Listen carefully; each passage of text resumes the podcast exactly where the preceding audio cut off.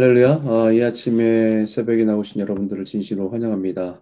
아, 오늘도 주님의 말씀으로 여러분들이 평안과 기쁨과 소망으로 살아가는 복된 하루가 되기를 소망, 소원합니다. 아, 예수님께서 계속해서 우리에게 아, 십자가의 마지막 사역을 완성하기 전에 계속해서 집중적으로 우리에게 말씀하고 있는 것은 아, 마지막 날에 대한 아, 메시지를 백성들에게 또 우리에게 주십니다. 아, 그날과 때에 대해서는 아무도 모르지만 그날이 가까이 옴에 대한 징조는 분명히 있음을 우리에게 말씀하고 계십니다. 먼저 미혹된 일들이 많아질 것이라고 말합니다. 주의 이름으로 거짓으로 사람들을 미혹해서 따르는 일들, 그리고 그 길을 벗어난 일들이 많아질 것이다 라고 말합니다. 곳곳에서 일어나는 난리와 난리가 일어나고 또 민족과 민족이 대립을 하고 갈등하고 나라와 나라가 대적해서 일어나고 곳곳에 큰 지진과 기근과 전염병이 창궐하고 여러 가지 무서운 일들이 곳곳에 일어나는 여러 가지 징조들이 일어날 것이다 라고 말씀해 주셨습니다.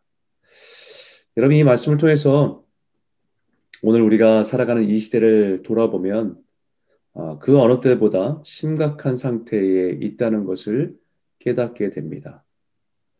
예수, 예수님께서는 이 마지막 때의 이런 징조들이 마치 여인이 아이를 해산하는 고통과 같다라고 말씀합니다. 그 이야기는 우리가 아이를 새 아이를 낳아보니까 그 말씀이 무슨 의미인지를 조금 더 깊이 이해할 수 있을 것 같아요. 그 산모의 고통이 시간에 따라서 점점 짧아지고 또 강해지면서 출산할 때가 임박했음을 알게 됩니다. 마치 늘 지진도 있었고 늘 기근도 있었고 늘 역사 속에서 전염병도 있었고 나라와 나라 전쟁이 있었, 있었지만 그러나 그 강도와 그 주기가 예전보다 더 급해지고 강해지고 있다는 것을 마치 해산하는 여인의 고통과 같이 우리가 느끼고 있습니다. 전, 전 세계가 진통하고 혼돈 가운데 있으며 수많은 일들이 주님 오심이 가까이 왔음을 알려주는 징조임을 우리는 말씀을 통해서 분별할 수 있습니다.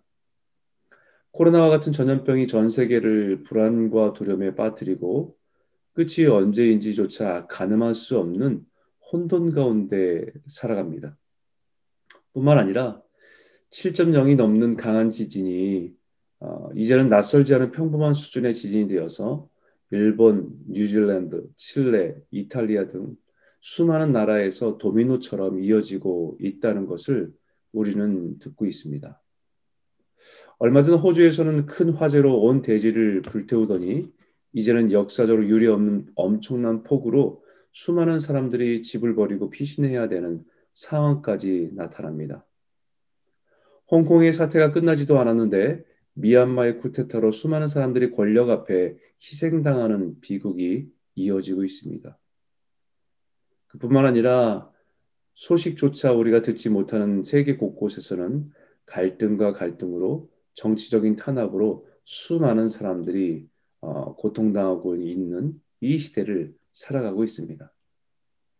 각 나라마다 코로나와 전염병의 위기 가운데 전쟁의 위협은 점점 더 고조되고 있고 그 불안한 마음으로 마치 경쟁을 하듯이 나라들마다 무기를 사들이고 강한 무기를 비축함으로써 비축하는데 열을 올리고 있습니다.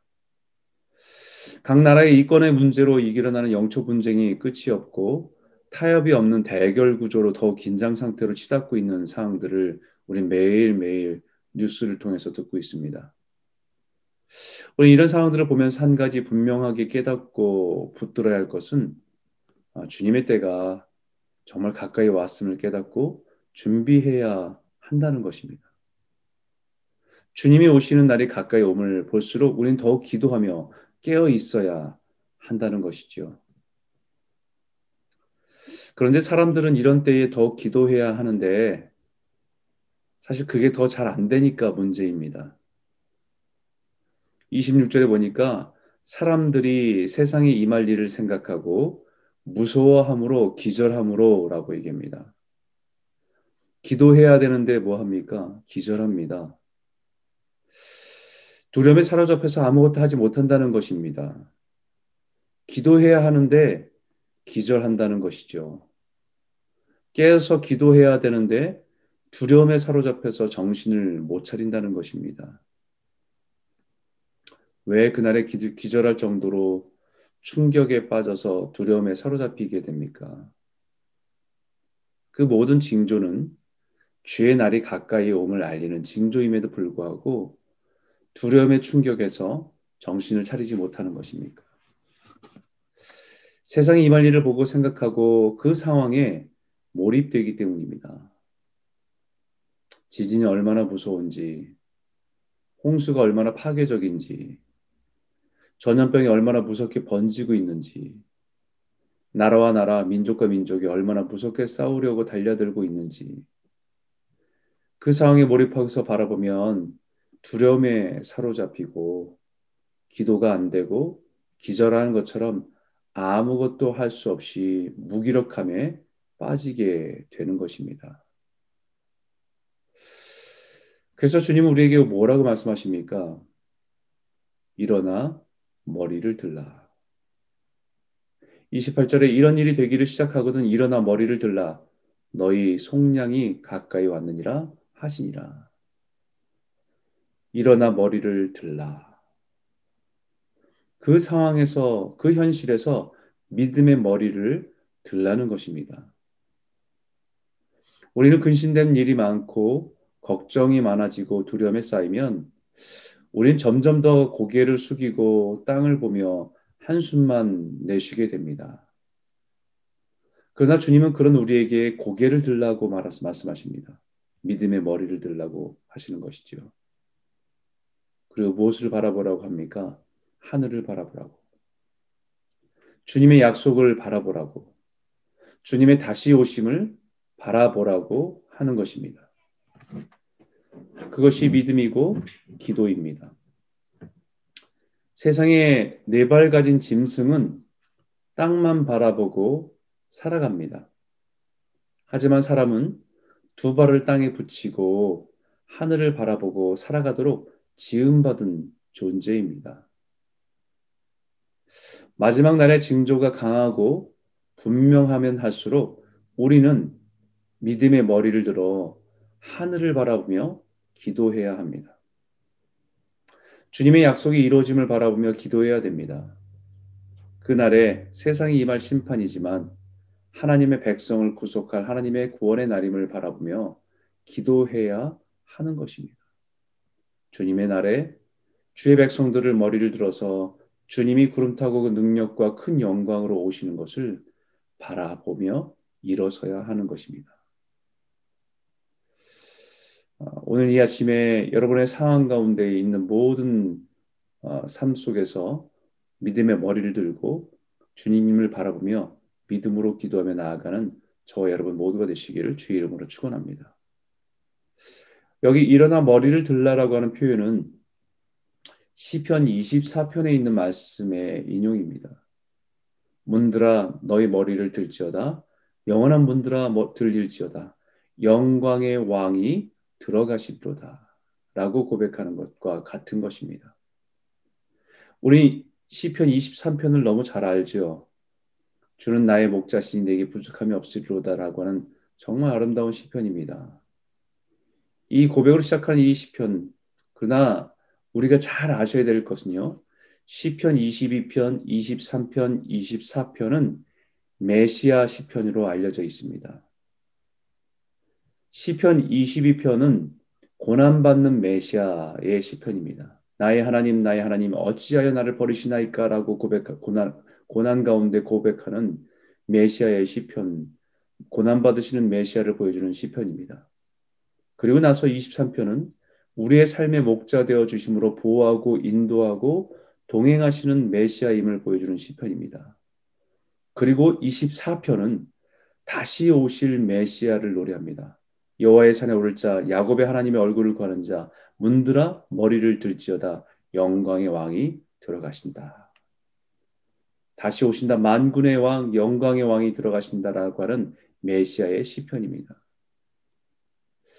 예수님이 이제 십자가의 고난을 예루살렘에서 당하실 것입니다.